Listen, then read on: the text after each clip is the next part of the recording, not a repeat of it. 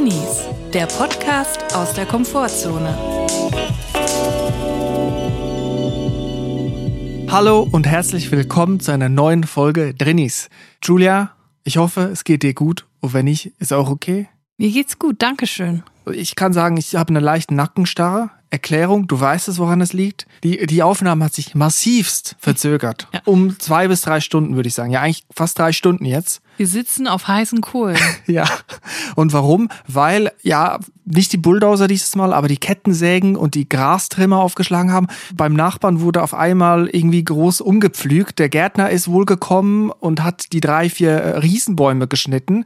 Ich würde sagen, wir haben jetzt eine kleine Anlehre als GärtnerInnen gemacht, weil wir einfach genau beobachten mussten, was sind jetzt die Arbeitsvorgänge, was sind die betrieblichen Abläufe und können wir ablesen, wann dieses Unternehmen des Baumschneidens ein Ende hat. Ja, am Anfang dachte ich, äh, wir hören das schon, wenn er aufhört mit dem Laubgebläse zu blasen.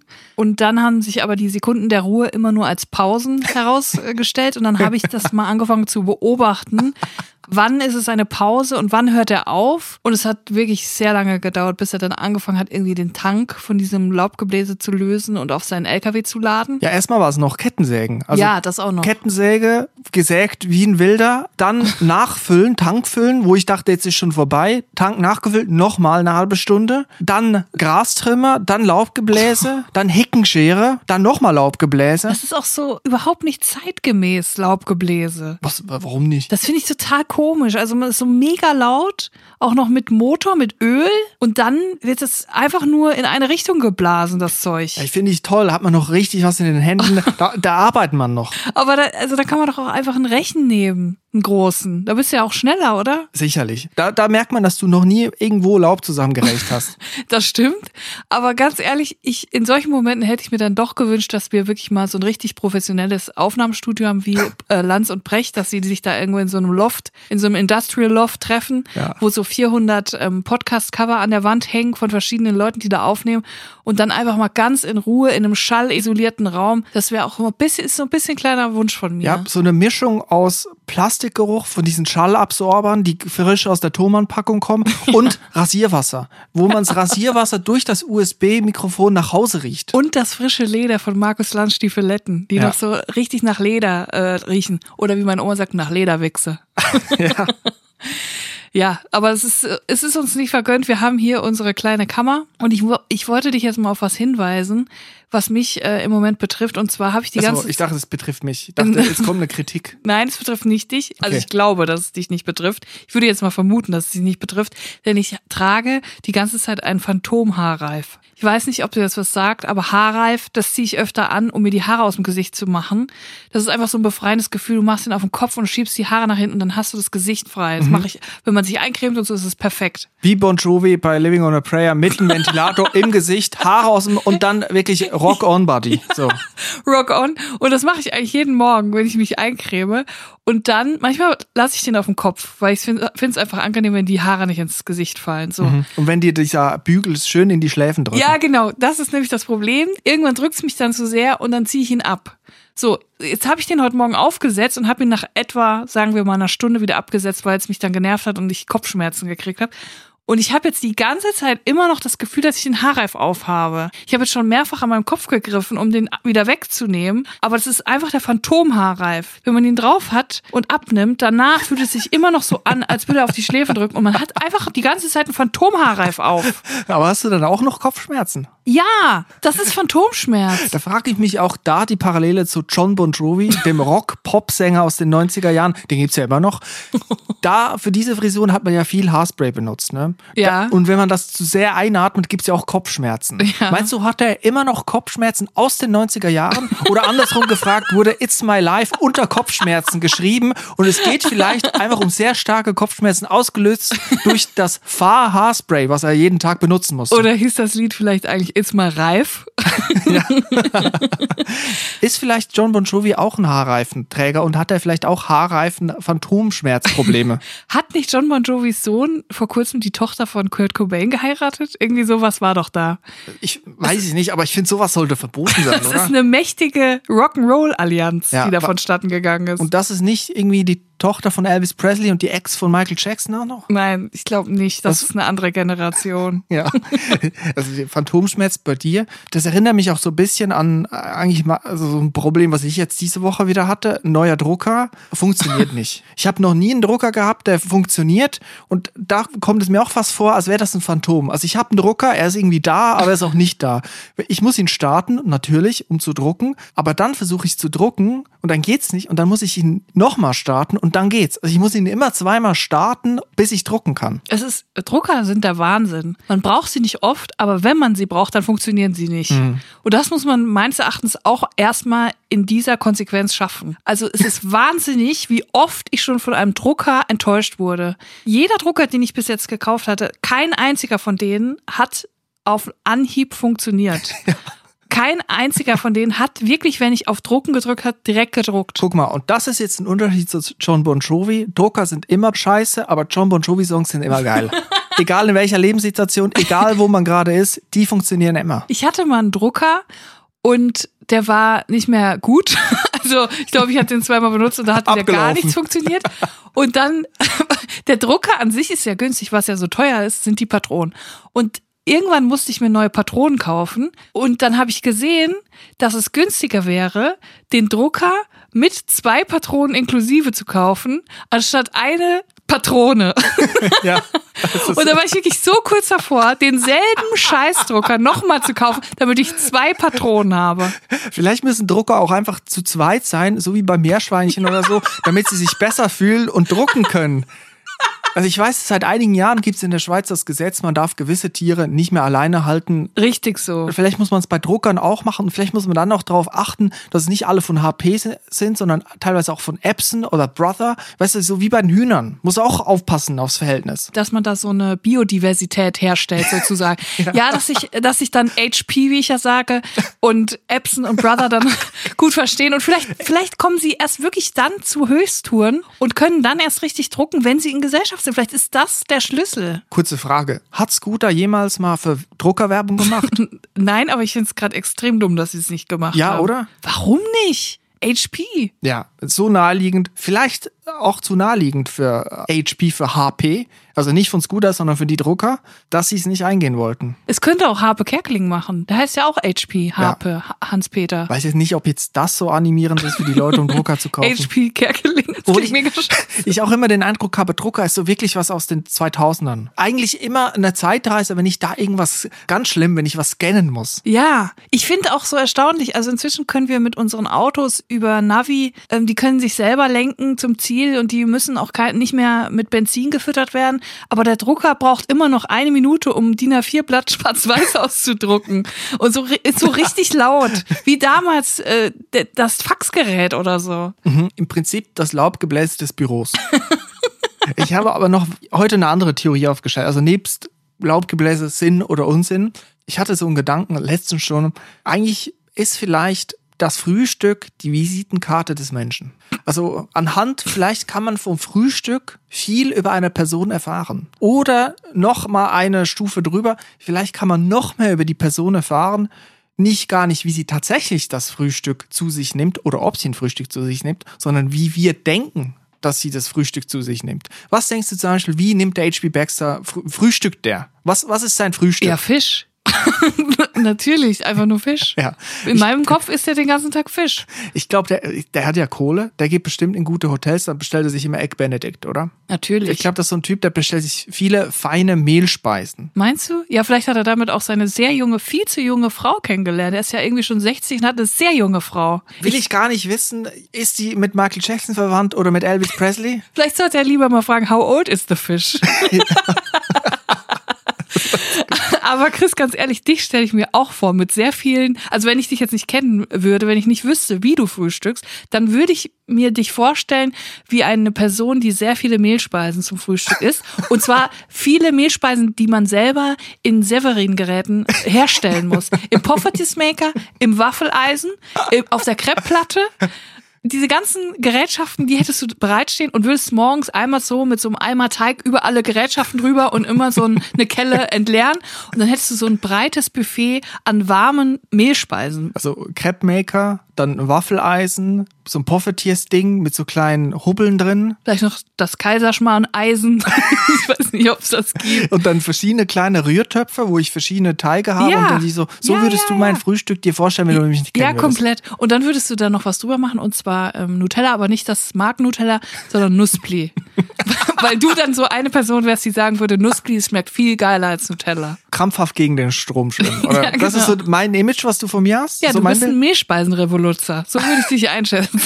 Wenn ich jetzt so dein Frühstück einschätzen müsste, wenn ich dich nicht kennen würde, dann würde ich über dich sagen, dass du vielleicht so in die Cornflakes-Ecke gehst. Vielleicht auch, weil ich so diese Gilmore Girls, viele US-Serien-Assoziation habe. Auch bei Crab, der Mitbewohner von Larry David, Leon Black, isst auch immer Cornflakes aus einer Schüssel. Ja. Und ich glaube, da hättest du dir da was abgeguckt und würdest aber nur das Feinste, das Beste vom Besten, ein Assortiment von verschiedenen Cornflaken, würdest du dir bereitstellen morgens und würdest hier so eine kleine, eigentlich wie Bowls, aber halt mit Cornflakes zusammenstellen. Finde ich einen geilen Gedanken, muss ich dich aber wirklich enttäuschen. Komplett falsch. Das würde dann wirklich nur bestätigen, dass du mich nicht kennst. Ja. Denn ich hatte ja natürlich, ich als laktoseintolerante Person, seit ich auf der Welt bin, konnte nie diese Mengen an, äh, an Smacks, Cineminis und so weiter essen, die andere Kinder gegessen haben. Ich hatte sofort Bauchschmerzen instant. Und deswegen habe ich mich nie so richtig dran gewöhnt, dieses Zeug zu essen. Und ähm, ich muss dazu sagen, kleine Offenbarung, Leak, ich bin der herzhafte Typ am Frühstücksbuffet. Oh, heiße Details verraten über dich selber. ich glaube ja auch, Frühstück ist so grundsätzlich ein, ein Ding für Drinis, weil Leute, die, ich sag mal, extrovertiert das Bad in der Menge lieben, die gehen auch einfach raus, kaufen sich bei Kams ein Brötchen und einen Kaffee und setzen sich damit in die volle Bahn und hätten auch gar kein Problem, wenn sie mal einen Kaffee verschütten. Ja, gut, das kann ja mal passieren. Hier äh, komplett im Pendlerbetrieb. Ich glaube, Drinis würden das nie machen. Wenn sie frühstücken, immer zu Hause, denke ich. Und ich habe auch einen Arbeitskollegen, wo ich eigentlich felsenfest davon überzeugt war, dass das kein Typ ist, der frühstückt. Weißt du, so ein schneller Typ, effizient, der geht raus, habe ich mir vorgestellt, geht zu einer Bäckerei, bestellt sich dann einen großen Becher schwarzen Kaffee, komplett schwarz und trinkt den so runter, so wie ein Tornado, weißt du? Einmal Kaffeetornado. So genau, aber um halb acht Uhr morgens auf leeren Magen, einmal runter und dann weiter ins Büro. Und dann habe ich ihn mal äh, gefragt, ja, du kommst immer so, bist immer so früh da und so frühstückst du gar nicht. Und dann hat er gesagt, nee, er hat ein, später hat er so einen Pocket Coffee dabei, was er nimmt und er sp- isst dann einfach früh Das Mittagessen. gibt's noch? Ja, also habe ich auch also, Moment, ja, also das hatte meine Oma früher. wir müssen es kurz erklären, weil ich sehe es nicht mehr oft in Supermärkten. Das sind so kleine, eigentlich äh, sehen aus wie äh, Ferrero Küsschen. Richtig, so ähnlich. Wie, genau wie Ferrero Küsschen, aber mit schwarzer Schokolade und innen ist keine Schokoladenfüllung, sondern innen ist einfach ein Kaffeeshot, ein Espresso-Shot und so schmeckt's halt auch einfach. Das schmeckt nach Verdauung. Also, ich habe das einmal probiert und das schmeckt einfach so, als würde sich schon also in der Speiseröhre anfangen, der Restbestandteil deines Magens zu verdauen. Jetzt, wo ich drüber nachdenke, frage ich mich im Nachgang, warum meine Oma Pocket Coffee genau. Warum muss man als Rentnerin Pocket Coffee essen? Ist das sowas wie, äh, keine Ahnung, das Meth von den Hör zu LeserInnen oder was? Ich glaub Mussten schon. die sich dafür für einen Haushalt aufpeitschen? Das ist ja wirklich so gemacht, ne? Für so einen Kaffee unterwegs eigentlich gar nicht so blöde, wenn du mal so in der Situation bist, wo du mal kurz Power brauchst, da hast du immer einen Kaffee dabei in der Hosentasche. Aber Achtung, wenn das schmilzt, dann hast du ein Problem. Und das sieht dann auch aus, wenn das sich dann, ich sag mal, von der Außentasche in den, über den Oberschenkel reinzieht, dann sieht das aus, als als hättest du noch ganz andere Probleme als ein fehlendes Frühstück. Dann hast du aber wirklich Pocket Coffee. ich hatte in der Abiturprüfung, die ja irgendwie, keine Ahnung, acht Stunden oder so ging, hatte ich irgendwie so 500 Stücke ähm, Traubenzucker Ja. dabei, wo ich mir auch so im Nachhinein denke, das hat man irgendwie so gemacht. Die Leute haben das so mitgenommen, als würden sie jetzt gleich einen Marathon laufen, so als wären wir alle Hochleistungssportler, die ihre Zuckerdepots auffüllen müssen, damit es schnell ins Blut geht. Und ich denke mir so, hä? Kann doch auch einfach ein Brötchen essen. So, aber es war dann irgendwie, es war dann irgendwie so ein richtig offizielles Gefühl. Wir nehmen jetzt Traubenzucker, wir sind, wir machen hier was richtig Wichtiges. Dabei hat man einfach nur seinen Blutzucker komplett in die Höhe geschossen und danach ist man komplett ins Loch gefallen. Genau das ist das Problem. Wenn man einmal anfängt, Ja. dann muss man immer weitermachen. Das ist so wie Rubbellos. Wenn du zwei Euro gewinnst, du musst einfach weitermachen, musst mit den zwei Euro ein neues Rubbellos kaufen. Neulich hab, war ich im Kiosk, weil ich zur Post musste und neben mir war ein Typ, der hatte ein Rubbellos und der hat 10 Euro gewonnen. Und ich hatte so viel Respekt vor dem, weil der Typ wurde gefragt, wollen Sie sich auszahlen lassen oder wollen Sie weiterspielen? Und der hat eiskalt gesagt, bitte auszahlen lassen. Ja. Und ich hatte so viel Respekt vor dem, ich wäre fast zu dem gegangen, hätte gesagt, ich gratuliere Ihnen dazu, Sie, Sie haben einen eisernen Willen, weil ich bin eine Person, die das sofort wieder einlöst in neue Rubbellose. Aber Rubbellos-KäuferInnen, das sind auch dieselben Leute, die auch Pocket Coffee kaufen. Ja. Es ist das kleine Pocketglück. Ich war übrigens in dem Kiosk, weil ich mal wieder eine unglaublich peinliche Postgeschichte erlebt habe. Offensichtlich bin ich die Königin der peinlichen Postgeschichten. Mir passiert andauernd irgendwas in Postfilialen. Ich erinnere mich an den langen Korridor, Ja. von dem du zugerufen wurdest, das noch nicht geöffnet ist. Es war so, ich lange Rede kurzer Sinn, ich musste einen wichtigen Brief, ein DIN A4 im DIN A4 Format verschicken per Express und dann dachte ich mir, ich muss auf jeden Fall zur Post gehen und das persönlich abgeben. Ich muss denen sagen, dass das per Express geschickt werden muss, am besten noch per Einschreiben. Ich hatte diese diese Dokumente in einer Klarsichtfolie dabei.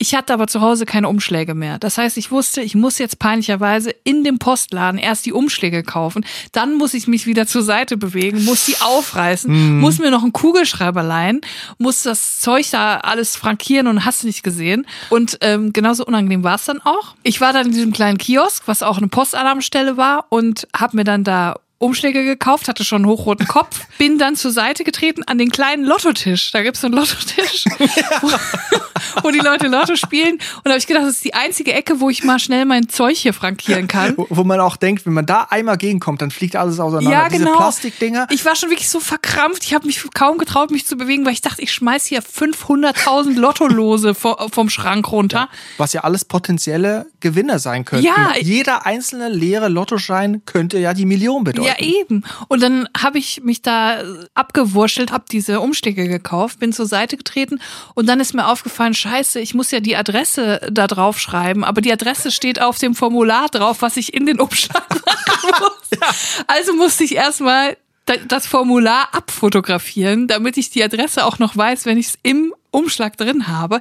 Das habe ich dann aufwendig gemacht, fast mein Handy runtergefallen. Es war sehr un, es war sehr unangenehm, vor allem weil dieser Kiosk sehr klein ist. Es waren drei, vier Leute schon an der Theke, die gedrängt haben. Haben geglotzt. Ich unter totalem Zeitdruck hatte natürlich die Umschläge gewählt, die nicht selbstklebend waren. Das heißt, ich musste jetzt noch mit der Zunge in diesem Laden. Du hast dir die Blöße gegeben. Ja, ich habe mir die Blöße gelesen und diesen scheiß Umschlag angeleckt. Das Problem ist ja die betrieblichen Abläufe. Hallo, Julia. Also Ja. da muss ich noch mal kurz dich drauf hinweisen. Also normalerweise geht man da hin, Brief ist versiegelt zu, Adresse drauf, Ja. am besten schon vorfrankiert. Ich weiß. Und dann wirft man den nur noch ein. Oder wenn man nicht frankiert hat, dann geht man da hin und sagt, bitte hier einmal und so. Was glaubst du denn, wie peinlich mir das war, Chris? Was glaubst du denn? Und dann habe ich die Adresse draufgeschrieben. Dann hatte ich wirklich einen hochroten Kopf. Dann habe ich mich wieder angestellt. Dann habe ich gesagt, das hier müsste bitte einmal per Express, per Einschreiben losgeschickt werden. Ich hatte schon so gerechnet, es kostet ungefähr 15 Euro. Es ist dann irgendwie innerhalb von einem Tag da. Hatte mir die 15 Euro bereit gemacht. Und dann hat die Frau die Adresse, die ich auf den Umschlag geschrieben habe, in ihren Computer eingegeben und hat dann gesagt, nee, das geht nicht. Und ich so, wie, das geht nicht? Ja, das ist hier eine Postfachadresse. Ja, ach du Scheiße. Das war für, von irgendeinem Institut oder was. Die hatten nur ein Postfach. Da habe ich gesagt, ja wie, und das geht jetzt nicht. Ja, das geht halt nicht per Einschreiben und per Express. Ich muss sagen, Postfach ist mein lang ersehnter Traum. Ich glaube, wenn man sagen kann, an Postfach 1, 2, 3, 7, 6, dann hat man es geschafft. Nicht mehr eine Hausadresse, sondern einfach Postfach 7045 in Köln. Ja, aber dann schicken sie dir auch die gebrauchten Unterhosen und so. Also das, die Postfächer will ich nicht lernen, ehrlich gesagt. Will ich gar nicht wissen, was Leute in Postfächer schicken. Naja, jedenfalls habe ich dann gefragt, was ist denn möglich? Und dann meinte sie, ja, wir können das hier per Prio verschicken. Ja, alles klar. Ich weiß nicht, was es ist, aber ich mach's. Es hat irgendwie nur zwei Euro gekostet. Zwei Euro irgendwas. Alles klar. Hab den 5-Euro-Schein gegeben. Die Frau übrigens hatte einen legendären Fukuhila. Fand ich richtig geil, die Frau. Die war so ganz klein. John Bon Jovi? John Bon Jovi-mäßig. Die hatte auch eine Phantomhaarreife auf. Und dann hat sie meine 5 Euro genommen, wollte mir das Wechselgeld rausgeben. Ich versuche das irgendwie in der einen Hand, die restlichen Umschläge, die ich gekauft hatte, das Handy, versuche das Geld entgegenzunehmen und erstmal fallen mir so 10 Cent unter, unter die Waage, auf der die Pakete gewogen werden. Und das ist so ich weiß nicht, ob man die kennt, diese Postwagen, die sind extrem massiv, wo sie die Pakete, Päckchen draufstellen und wiegen. Und diese kleine Frau musste dann diesen scheiß Amboss von einer Waage hoch, hochhieven. Und ich habe nur gesagt, nein, das ist schon egal, ich, ich brauche die 10 Cent nicht. ne? Und, und die war aber total eifrig, sagt, doch, doch. und ich wollte schon gehen, weil es mir so unangenehm ist. Scheiß doch auf die 10 Cent, nehmen Sie doch einfach. Und dann habe ich so gesagt, haben Sie nicht irgendwo ein Trinkgeldglas oder so? Weil ich da auch noch mein restliches Kleingeld reingeben wollte, weil die so engagiert bei der Sache war. Und hat sie gesagt, nein. sie hat einfach gesagt, nein, sie wollte kein Trinkgeld und hat stattdessen weiter diese Waage hochgehievt, hat sich fast einen Bruch gehoben. Ich habe es mit angesehen. Ich konnte ihr auch nicht helfen, weil sie zu weit von der Theke entfernt war. Und dann hat sie diese 10 Cent rausgefischt und mir in die Hand gedrückt und war mega stolz und wollte die auch nicht haben. Es war richtig unangenehm. Und hinter mir waren die ganze Zeit drei Leute, die Lotto spielen wollten, die es nicht erwarten konnten, sich so Euro-Jackpot zu knacken. Und ich habe alles aufgehalten, plus ich habe diese Waage komplett, äh, die wäre fast zu Bruch gegangen, die wäre fast runtergefallen. Und es war höchstgradig unangenehm, vor allem wegen 10 Cent. Aber also Kaffeekasse ist nicht. Gewesen. Ist nicht, warum auch immer. Ich bin ja, wie gesagt, habe ich auch schon erwähnt, ein Verfechter von den Trinkgelddosen. Einfach eine hinstellen. Ja. Auch mal im Großraumbüro einfach mal eine Trinkgelddose aufstellen und gucken, was passiert. ich glaube, die Leute neigen dazu, da einfach mal einen Euro reinzugeben.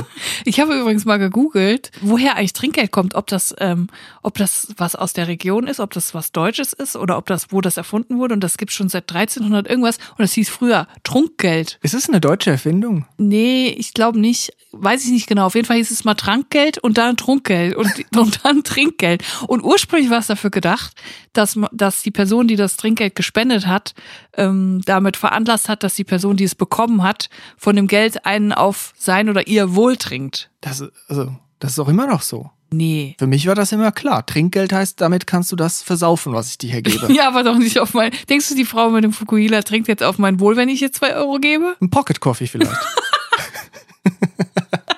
Können Sie jetzt mal ein schönes Pocket Coffee. Jetzt habe ich eine Frage. Es ist eine Postfiliale gewesen, da kann man auch Pakete abholen. Ja. Gab es da zufällig eine Umkleidekabine? Nee. Habe ich jetzt auch noch nie gesehen, aber in Frankreich. Und da jetzt kommt ein Satz, von dem hätte ich nicht gedacht, dass ich den sage. Frankreich ist dem Rest der Welt ein Schritt voraus. Und zwar habe ich letztens gesehen, in Frankreich gibt es Kioske jetzt, also Postshops, wo man die Kleidung, die man online bestellt hat, direkt anprobieren kann. Also man kann es aus den Paketen rausnehmen, die dort hingeliefert sind. Dann gibt's da Kabinen, man probiert es an und das, was man nicht möchte, was einem nicht passt, macht man wieder ins Paket und kann es direkt zurückschicken. Das ist die beste Erfindung aller Zeiten. Ja. Ich brauche das. Ja, und da möchte ich sagen, da waren doch irgendwo entweder, entweder richtig treue Drinis am Werk oder knallharte Kapitalistinnen.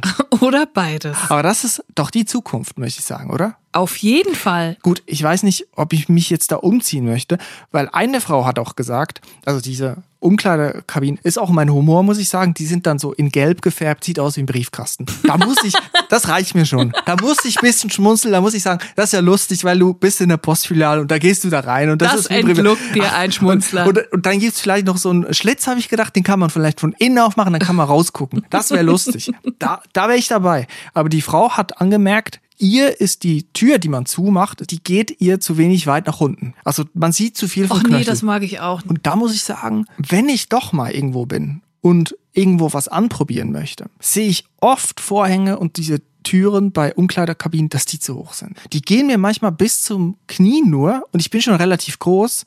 Bei Leuten, die etwas kleiner sind, da sieht man noch einen Oberschenkel auch noch. Da muss ich sagen, da ist auch Vorsicht geboten. Das mag ich auch überhaupt nicht, weil dann muss ich mir ja unten die Beine rasieren. Nur so das Stück, wie man, wie man sieht. Da habe ich gar keinen Bock drauf. Und das muss natürlich optimiert werden, weil ich ähm, bin der Meinung, dass gute Umkleiden sind abschließbare Türen, also komplette Türen, wie zu einem anderen Raum, die man auch komplett abschließt. Mhm. Komplett luftdicht. Es gibt keine, es gibt keinen Schlitz man, es, man kann nichts hören, nichts sehen. So ist übrigens auch die ideale Klokabine. Da wollte ich gerade sagen, beim Klo genau dasselbe Problem. Ja. Das hat man manchmal bei öffentlichen Klos Türen, die sind unten einen halben Meter offen. Da muss ich sagen, das war das eigentlich das Schlimmste an New York sind die Klos. Das sind so College-Klos. Und das ist wirklich wie so eine halbe Kabine, wo man eigentlich mit wenig Aufwand drüber und drunter gucken kann. Super viel Platz unten und super viel Platz oben. Man fühlt sich, als würde man mitten im Raum sitzen. Auch in New York lange nicht mehr gesehen, die sogenannte Pissrinne. Habe ich schon lange nicht mehr gesehen. Es gibt die Pissoirs, wo es einen Sichtschutz dazwischen gibt. Da gibt's auch dort wieder Sichtschutze, die zu tief angebracht sind. Weiß ich auch nicht, für wen die gemacht Ja, sind. warum dann überhaupt? Dann gibt's Pissoirs ohne Sichtschutz, also wo man wirklich in Reihen und Glied da steht und einfach da sein Geschäft ver verrichtet und links und rechts wird gekerchert. Und zwar nicht mit dem Hochdruckreiniger. Und dann gibt's die nächste Stufe drunter ist noch die Pissrinne. Und die habe ich gesehen, wo bestenfalls ist das ein Aluminium Rampe. genau. Ein Im schlechtesten Fall ist das mit, ist das gefliest. Und da wirst du auch gar nicht wissen, so wie die. Fugen da aussehen. Also gut, es ist jetzt ein Ekelthema. Tut mir leid. Aber ich finde, das muss man auch ansprechen. Also die Türen bei Umkleidekabinen und Klos sind einfach zu hoch. Die müssen luftdicht versiegelt sein, so wie Kranplätze. Ja, da muss unten so ein, Müssen verdichtet Ja, sein. genau. Da muss unten so ein Gummi sein, der so quietscht über den Boden. Ja, genau. Da, da darf auch nichts rausfließen. Da darf nichts passieren. Komm, komm, Julia ist eklig. Es ist eklig, wir hören jetzt auf. Aber diese Umkleide, da muss ich jetzt nochmal drauf. Das finde ich genial als dicke Person, die sie hauptsächlich online bestellen muss, die auch manchmal Klamotten in verschiedenen Größen bestellen muss zur Anprobe. Ist das für mich ein Gamechanger, weil ich immer wahnsinnig viel zurückschicken muss, was ich hasse. Und das würde natürlich die Sache total beschleunigen. Und ich hätte nicht immer so nervig viele Kartons dann zu Hause stehen in der Wohnung. Das muss ich wirklich sagen. Finde ich super. Hoffe ich, dass ich das, auch- dass das bis nach Deutschland rüberschwappt. Da bin ich auch bereit, bisschen was äh, zu bezahlen für. Also für die Ja. Zeit in der Umkleidekabine würde ich auch gern Geld dalassen. Da lasse ich gut und gerne mal 10 Cent unter die Waage fallen für. Ich wollte ja ganz gerne mal mit unseren HörerInnen ein Geheimnis teilen. Und zwar habe ich dich neulich in Flagranti erwischt. Wir saßen im Zug, du warst die ganze Zeit am Laptop und ich habe gedacht, was macht er wieder da? Mit den Kopfhörern auf, total vertieft, nicht ansprechbar. Was soll das denn jetzt? Habe ich rüberge, habe ich rübergeluschert, was du da machst. Und du hast schon wieder dein gottverdammtes Logic-Programm auf mit verschiedensten Tonspuren. Und ich habe gedacht, jetzt ist es soweit, jetzt geht er mir fremd, jetzt nimmt er einen heimlichen Podcast auf mit Matze Hilscher. Ich weiß es nicht. Und da wollte ich zur Rede stellen und gesagt, was machst du da? Und dann sagst du doch ernsthaft, das möchte ich jetzt mal hier für die Nachwelt festhalten, dass du es wirklich gesagt hast. Ich muss hier noch einen Song von Earth, Wind and Fire verbessern.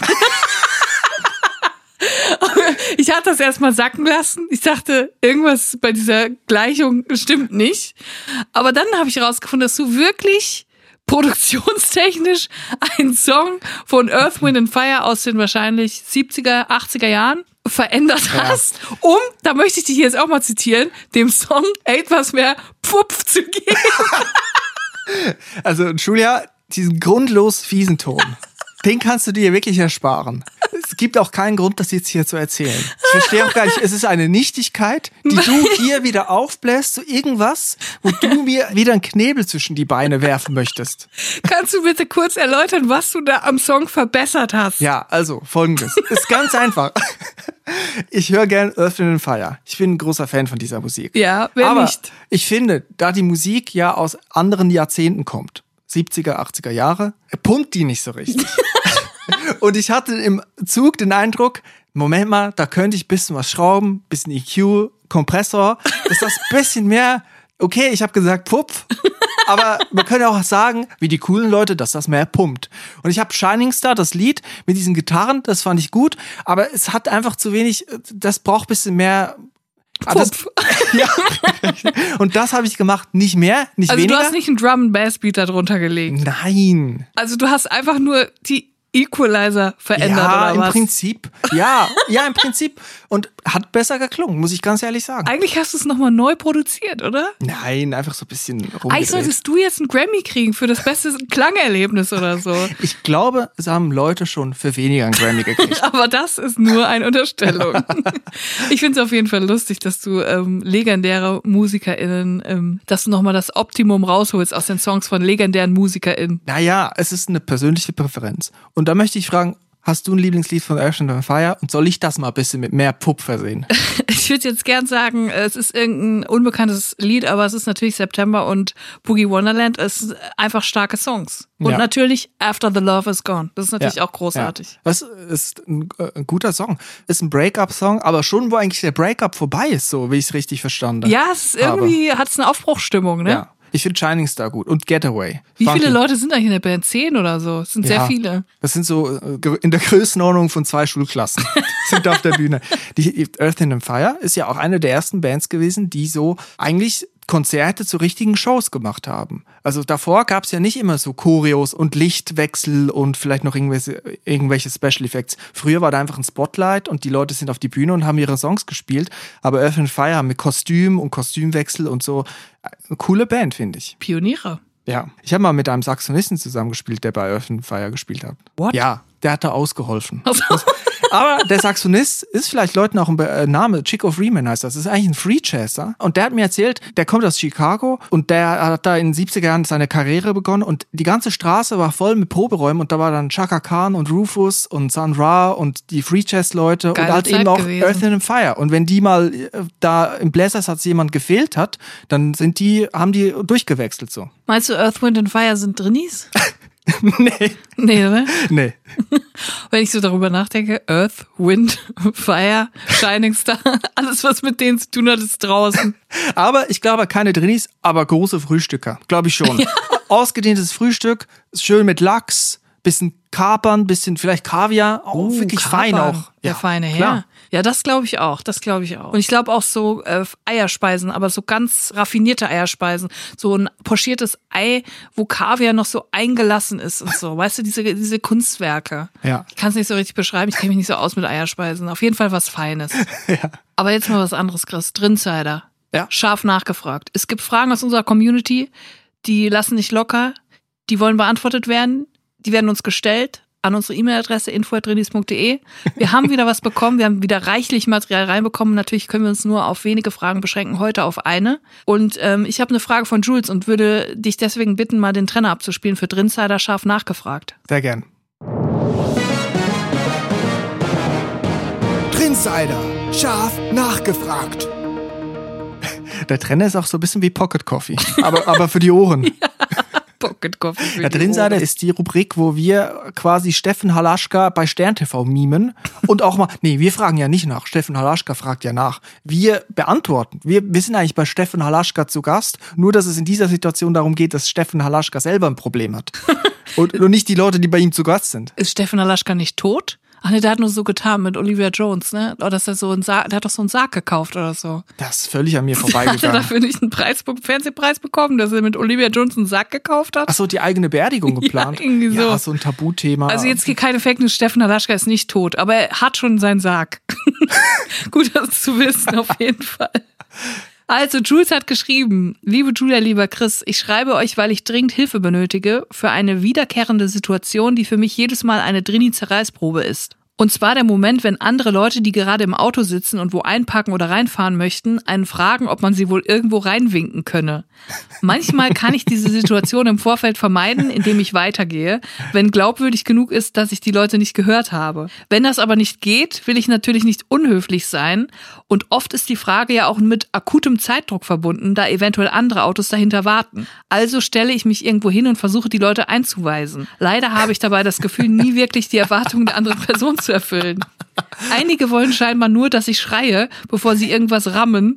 Andere wollen genaue Abstände gezeigt, andere Richtungsangaben und nie wird das vorher geklärt, was davon denn nun. Hinzu kommt, dass ich selber nicht mal Auto fahre und keine Ahnung habe, wann man einschlagen muss oder wie die Leute da überhaupt stehen wollen. Es ist jedes Mal super stressig für mich. Blöderweise passiert mir das recht häufig, da ich als Nebenjob auf Events im Hintergrund arbeite und da öfters dann auch mal LKW-FahrerInnen mich fragen, was die Sache dann natürlich nur noch stressiger macht. Oft stehe ich dann rum, versuche aufmerksam auszusehen, habe dann aber nicht wirklich was zu tun, weil die Leute es scheinbar auch so hinkriegen. Und wenn sie nicht akut im Begriff sind, wo anzuecken, wüsste ich auch gar nicht, mit welchem Handzeichen ich anfangen würde. Die Horrorvorstellung ist natürlich, dass jemand wo reinfährt und ich dann schuld bin. Ich möchte aber auch nicht durch komische Angaben oder Überkompensieren Gefahren laufen, jedes Mal bloßgestellt zu werden, als jemand, der keine Ahnung hat, was er da gerade tut.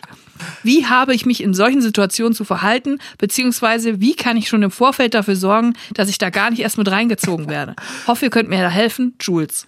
Ja, danke, Jules. Also das ist ja, äh, weiß gar nicht, wo ich da anfangen soll. Also zunächst mal, es geht da um fremde Personen, die einen ansprechen und sagen, entschuldigen Sie, Sie laufen hier gerade auf dem Bürgersteig, können Sie mir helfen, hier diesen 40-Tonner LKW einzuparken? Ja. Weil bei Leuten, die man kennt, wo man selber im Auto sitzt und dann sagt die Person, kannst du mich einweisen, da würde ich einfach direkt sagen, sorry, ich habe keine Ahnung. Ich, ich kann es nicht. Oder was willst du von mir? Was muss ich dir zeigen? So. Wie viel Geld soll ich dir geben?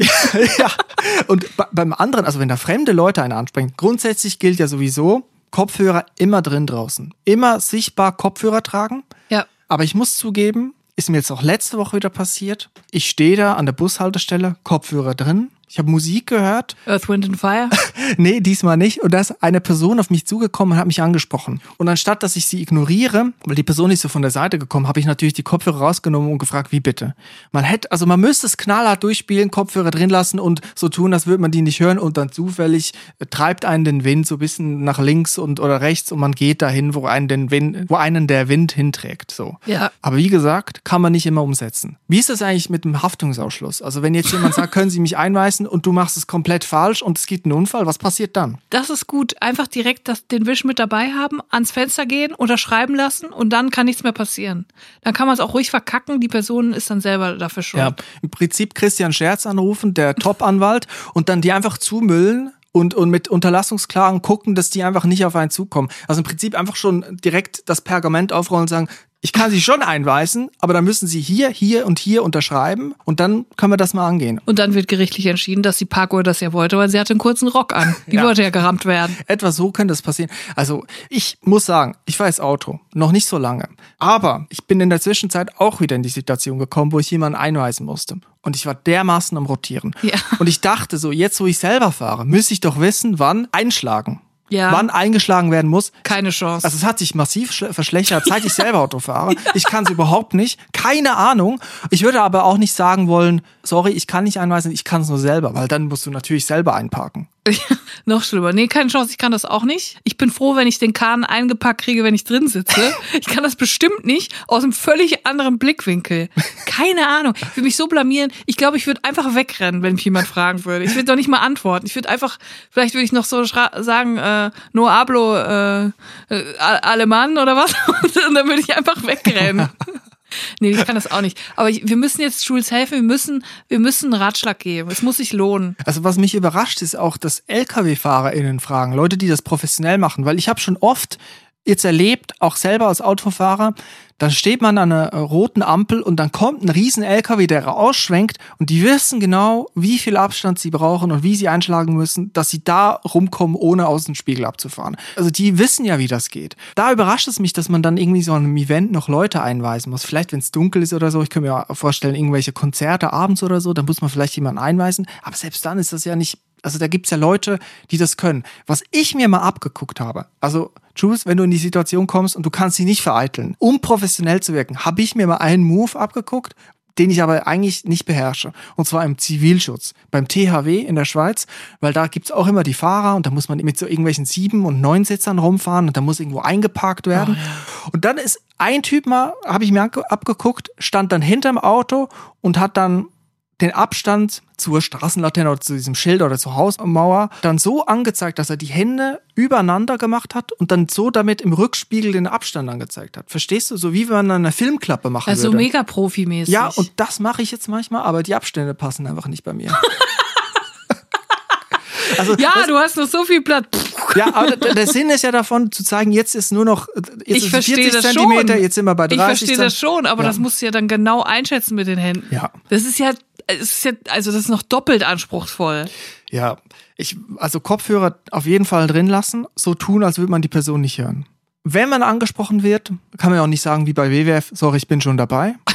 Oder einfach, sorry, ich habe eine Links-Rechts-Schwäche. Zum Beispiel. Oder, sorry, ich kann nicht, ich bin knapp dran, ich muss jetzt los. Ich Ja. muss weiter. Typisch, ich bin im Stress, ich habe Wichtigeres zu tun. Vor allem, während sie da gerade arbeitet und nicht weg hat, weil sie dort arbeitet. Vielleicht hat sie ja dann irgendwas dringend aufzubauen, eine Bierzeltgarnitur oder so. ja. Oder man macht also den Move, Jules macht den Move, Handy in der Hosentasche, Jules wird gefragt, können Sie mir beim Einparken, können Sie mich einweisen? Und dann, ja, Moment, oh, da kriege ich gerade einen Anruf. Ja. Nein. Wirklich. Die Mama. Und dann Handy Die Mama weg. ist beim Einparken gestorben. Ich muss weg. vielleicht, vielleicht so. Oder sie kriegt gerade einen Anruf von jemandem, den sie neulich eingewiesen hat und der jetzt ähm, aus dem Koma erwacht ist nach einem großen Unfall, den es gegeben hat. Ja. Das könnte man groß inszenieren. Aber wirklich ernsthafte Frage. Wenn jetzt jemand sagt, hilf mir beim Einparken, weise mich ein und du sagst, ja, ich mache das nach bestem Wissen und Gewissen und du weist die Person ein und die Person verwechselt Gas mit Bremse und fährt voll Karacho in ein anderes Auto rein. Wer ist dann schuld? Was ist, wenn die Person sagt, du hast mich falsch eingewiesen? Ist man dann... Ich glaube, schuld ist das Pocket Coffee, was die LKW-Fahrerin vorher gegessen hat. Nein, aber was raten wir jetzt, Jules? Also ich würde immer sagen, lieber Nein sagen, wenn du dich mit etwas nicht wohlfühlst. Deswegen Nein sagen um jeden Preis. Jetzt ist nur die Frage, was ist die Antwort? Vielleicht einfach die Hand vorhalten. Stopp. Nein. Mein Körper gehört mir. Nein, ich mache da nicht mit. Ich möchte sie nicht einweisen. Die Frage ist auch, bist du gerade mobil oder bist du stationär selber? Kurz fragen, bin ich hier gebunden oder wenn du am, am Gehen bist, Jules, dann einfach weitergehen und sagen, sorry und dann auf die Uhr zeigen, ich kann nicht, ich habe Stress. Ja. Stationär bei deinem Job, wenn du irgendwie an einem Event bist und es kommt ein LKW und du bist da, stehst da gerade und hast gerade nichts zu tun, dann einfach sagen, ich hole meinen Kollegen, ich muss jetzt nämlich los. Einfach immer sagen, dass man auf dem Sprung ist. Ich glaube, das ist das Beste. Ja, oder das Auto, was daneben steht, vielleicht von einer Kollegin, einfach ausparken und damit wegfahren, damit der LKW genug Platz hat und ohne Einweisung da reinkommt. Gut, Jules fährt jetzt selber nicht. Deswegen Ja, scheiße. vielleicht dann auch einfach in den LKW selber einsteigen und den LKW wegfahren. Ich sag immer, wegrennen ist immer eine gute Option. Vielleicht wirklich in den LKW einsteigen und selber fahren und mit dem LKW das Land verlassen. Ja, aber so oft ist es mir noch nicht passiert, dass Leute mich gefragt haben, Fremde, dass ich sie einweisen muss. Ich weiß früher war das noch öfters mal so ein Ding auf dem Dorf auch. Ist mir jetzt nicht mehr so oft passiert und ich glaube, wir müssen an die Technik glauben, an den technischen Fortschritt. Parksensoren werden immer mehr standardisiert verbaut in Autos. Rückfahrkameras sind ein Ding. Ich glaube, es wird immer weniger. Ich glaube, du wirst vor allem deshalb nicht gefragt, weil du ausstrahlst, dass du niemanden einweisen willst. Und wenn du das ausstrahlst, dann fragt dich auch niemand. Und das könnte Jules zum Beispiel auch, indem sie einfach plakativ ein T-Shirt trägt, wo drauf steht, ich weise keine Autos ein. Ich weise keine Pkw und keine Lkw ein. Da habe ich letztens einen gesehen im Fernsehen bei ZDF Drehscheibe, glaube ich. Wo auch gerne mal ähm, so über lokale Kuriositäten, sag ich mal, lokale Geschichten äh, gezeigt werden. Da gab es einen Typ, ich weiß nicht, in einer mittelgroßen Stadt Deutschland, und der hat als Hobby, dass er äh, durch die Stadt geht und Falschparker äh, anzeigt und fotografiert. Cool. Und er hat dann auch ein Schild um, wo draufsteht, also der will auch was ausstrahlen, wo dann draufsteht Polizei. Und da dachte ich, Moment, das ist wie Polizei, war falsch. Also er darf sich nicht Polizei nennen, ist dann rausgekommen in dem Be Beitrag, aber er nennt sich Polizei. Er will da irgendwie Autorität ausstrahlen. Damit die Leute denken, der wäre von der Polizei? ich weiß nicht, er hat auch so eine Leuchtweste angehabt. Nein. Aber er hat es ernst gemeint und hat dann die Leute angesprochen und gesagt, was machen Sie hier? Und dann sagt der Typ dann halt eben, ja, ich warte hier, ich halte hier. Wie lange? Fünf Minuten? Okay. Und dann ist er zurückgetreten, hat ein Foto gemacht und dem Ordnungsamt geschickt. Bestimmt ein Pussy Magnet, der Typ. Ja, der deutsche Bon Jovi, würde ich sagen. ja, ich denke, Schul, also damit kommst du aus. Immer die Frage, stationär oder mobil, Kopfhörer drin, immer was zu tun. T-Shirt, ich weise sie nicht ein. Ja, also wenn ich eine Sache von allen Jobs gelernt habe, die ich bislang gemacht habe, immer so wirken, als hätte man gerade Wichtigeres zu tun, als das, wonach es aussieht gerade. Immer auf dem Weg von A nach B sein. Richtig. Ich bin froh, dass wir Jules Frage endgültig klären konnten. Wieder einmal eine neue Drinsider-Frage vom Tisch gefegt. Und damit würde ich sagen, schließen wir diese Folge. Das machen wir. Nächste Woche am Dienstag gibt's wieder eine neue Folge Drinnies. Und ich danke euch fürs Zuhören. Ich danke euch, dass ihr auch den Podcast abonniert. Und Julia, ich danke dir, dass du mit mir zusammen die Gartenarbeiten beobachtet hast und wir jetzt mit massivster Verzögerung diesen Podcast doch noch aufnehmen konnten. Sehr gerne. Und an alle Leute, die jetzt noch wach sind, gebt uns doch eine Bewertung. Es würde uns sehr freuen. und wir hören uns nächste Woche Dienstag wieder. Bis dahin und tschüss. Tschüss. Drinnies, der Podcast aus der Komfortzone.